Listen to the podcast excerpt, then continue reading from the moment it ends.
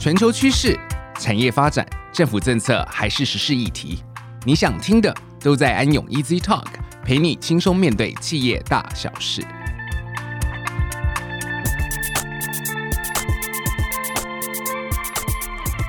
各位听众，大家好，欢迎来到安永 Easy Talk，我是安永气候变迁与永续发展服务负责人曾玉泽 Roger。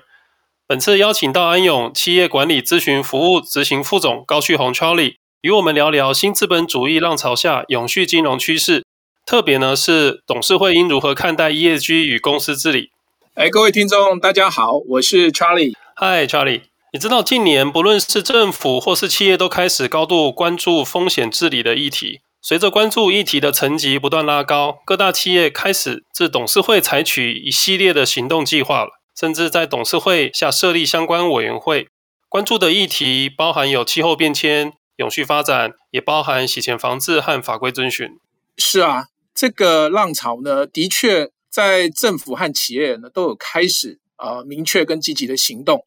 我认为董事会如此关注风险治理呢，主要有下列两个原因。第一个呢，其实是法规的要求，政府接管的力量呢，拉动这个四部门加速推动风险治理。那第二呢，则是企业为了回应投资人对于企业在各式包含比如说新冠病毒疫情、气候变迁等不确定性因素下，如何能够持续稳健成长的具体期待。没错，这边呢，我也先说明什么是相关法规要求。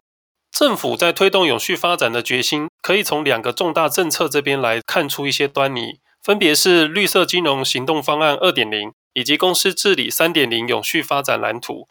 台湾自二零一六年开始，首度推行绿色金融行动方案，鼓励金融机构对绿能产业的投资和融资。去年呢，升级了，推出二点零的升级版，导引金融机构支援绿色及永续产业的发展。我们单从金融业的角度来看，金融业的董事会自然需要为此来提高 ESG 的管理绩效，提出回应气候变迁和其他 ESG 风险管理的应应措施了。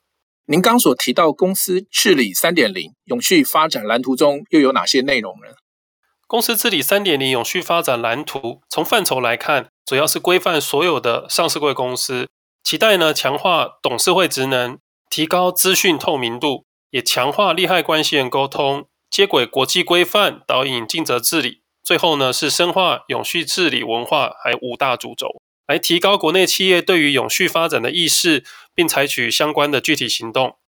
Charlie，就我所知，也涉猎较多的公司治理和法遵的一些风险方面，是不是也为我们做更细部的一些说明？没问题。呃，其实安永长期都有协助金融机构去导入一些相关的法令遵循跟内部管控措施。啊、比如说之前大家都耳熟能详的反洗钱跟打击资恐。那还有国际上呢，前一阵子为了这个打击跨境逃漏税所执行的 FATCA 或 CRS，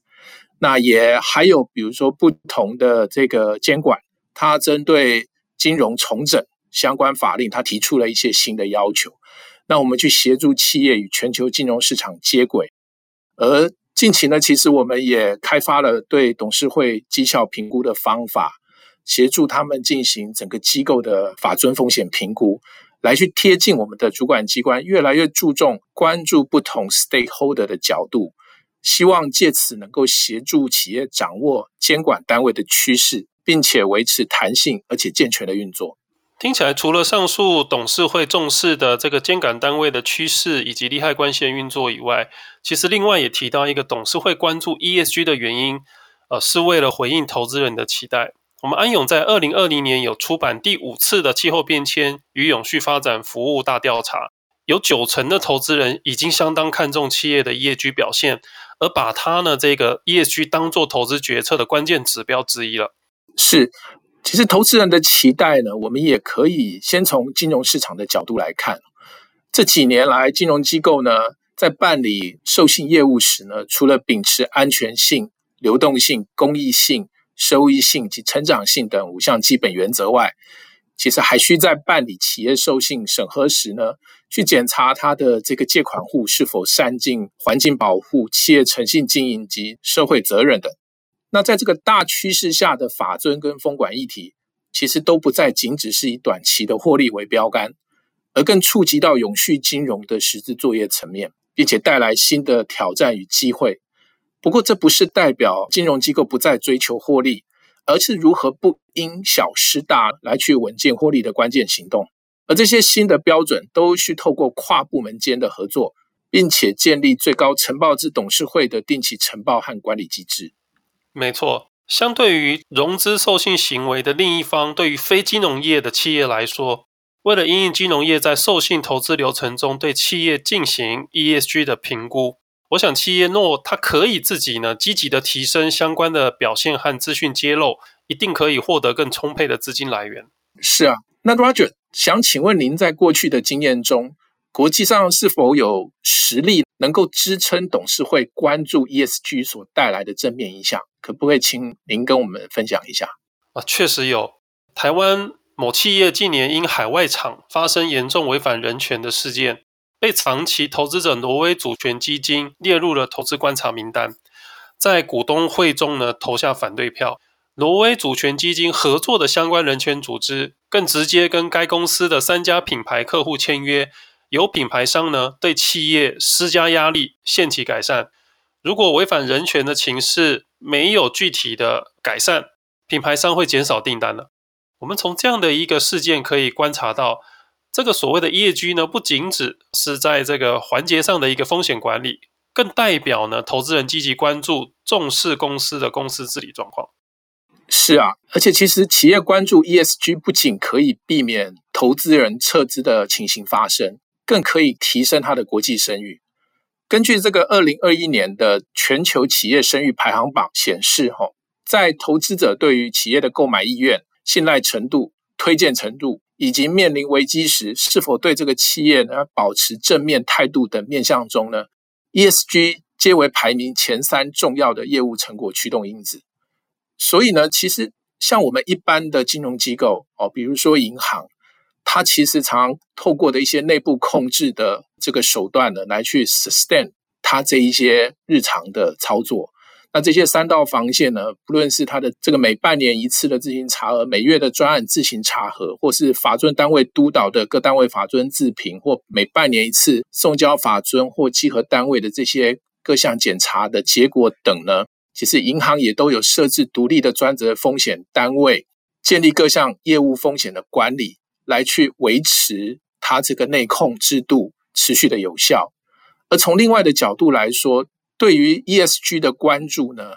呃，为了能让它持续的有效进行，也应该从过往由特定单位领军的状况，发展到三道防线的每道防线功能，都应该要注重对应关联风险与法遵要求的运作。确实，这样谈下来，我相信听众呢也初步了解到，董事会带动企业关注 ESG，并展开相关的作为。不止单方面的可以有效避免相关的法规风险，刚刚我们也提到，包含提升国际声誉、增加投资人资金挹注的意愿，都是重要的元素。不过，Roger，因为毕竟多数的企业其实对传统风险呢，它是比较熟悉的。那它如何在公司内部建立对 ESG 风险的管理制度呢？根据 COSO 与世界企业永续发展委员会 WBCSD。发布一份 ESG 企业风险管理应用指南。首先呢，建议企业要成立相关的部门或委员会，往上呈报的层级呢，要到董事会，来形成一个董事会定期监督集团作为的一个机制。另外呢，由于 ESG 涵盖了环境、社会、治理三方面的议题，十分多元。那企业呢，应该广纳多元背景的专业人才。来注重人才养成以及跨部门运作机制的一个形成。是，比如说我们可以观察到一些国际知名银行，他们在董事会高阶管理层，呃，甚至是全球各营业据点中，都有设定的法遵跟风险控管的这个管理体系，他们都被赋予了非常清楚的职责，所以公司呢才能实质的在这个风险自己的架构下去因应大环境的多元挑战。那我们其实也会发现哦，在董事会中讨论的议题越来越多元了。他们越来越会包含，比如说气候变迁风险对投资与资产组合品质的影响，或甚至该如何运用银行业务去协助绿能产业的发展等。没错，不过目前对于投资人还是企业来说，我们常常听到一些挑战跟困难，其中一个呢是这个资讯揭露的标准，它从资料的品质方面呢比较难确保一致性啊，甚至也很难进行比较。例如呢，以近期越来越多国家要求企业要强制揭露有关于这个气候相关的财务资讯 （TCFD），那客户经常与我们反映内部呢欠缺一致性的指标来跟行业间呢去做比较。在 TCFD 工作小组二零一九年执行的一项调查也指出，百分之七十五的公司也反映了相同的问题。所以呢，今年二月，国际证券管理机构组织 IOSCO 特别发布声明，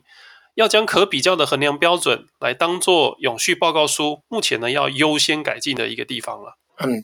其实为了因应 ESG 这样的新趋势呢，我们可以预期企业将可能投入更多的人力跟资源。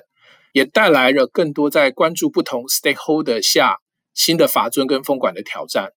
比如说，我们监管机构对于公平待客的原则的强调，其实反映我们对客户这样 stakeholder 的关注；而对于劳基法的强化，则反映了对员工这个 stakeholder 的关心。所逐步延伸的各项不同法遵或风管的要求，不论是对内部管理或是对外部呈报。都会对规模较小的公司形成比较大的挑战。技术面呢，则是另外一个可能的挑战来源。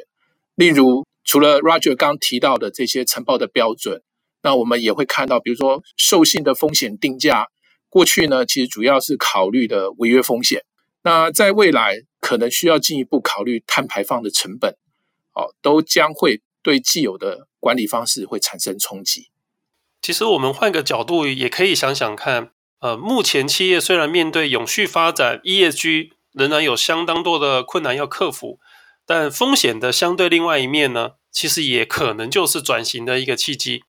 我们也观察到很多企业已经开始积极参与绿色产业的投融资计划，发行绿色债券、可持续发展债券。如果我们从金融机构的角度来看，它是导引资金的流向。对于使用资金的企业来说，它其实也是能够直接促成永续发展和相关的资源以及能量。是，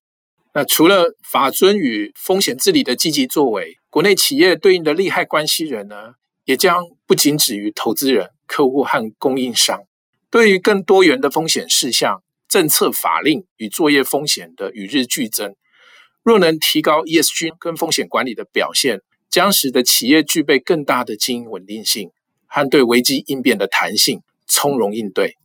谢谢查理，今天真的非常高兴可以邀请到你来跟我们听众分享永续金融董事会如何看待 ESG 与公司治理。感谢大家的收听，安永 Easy Talk，我们下周四再见喽。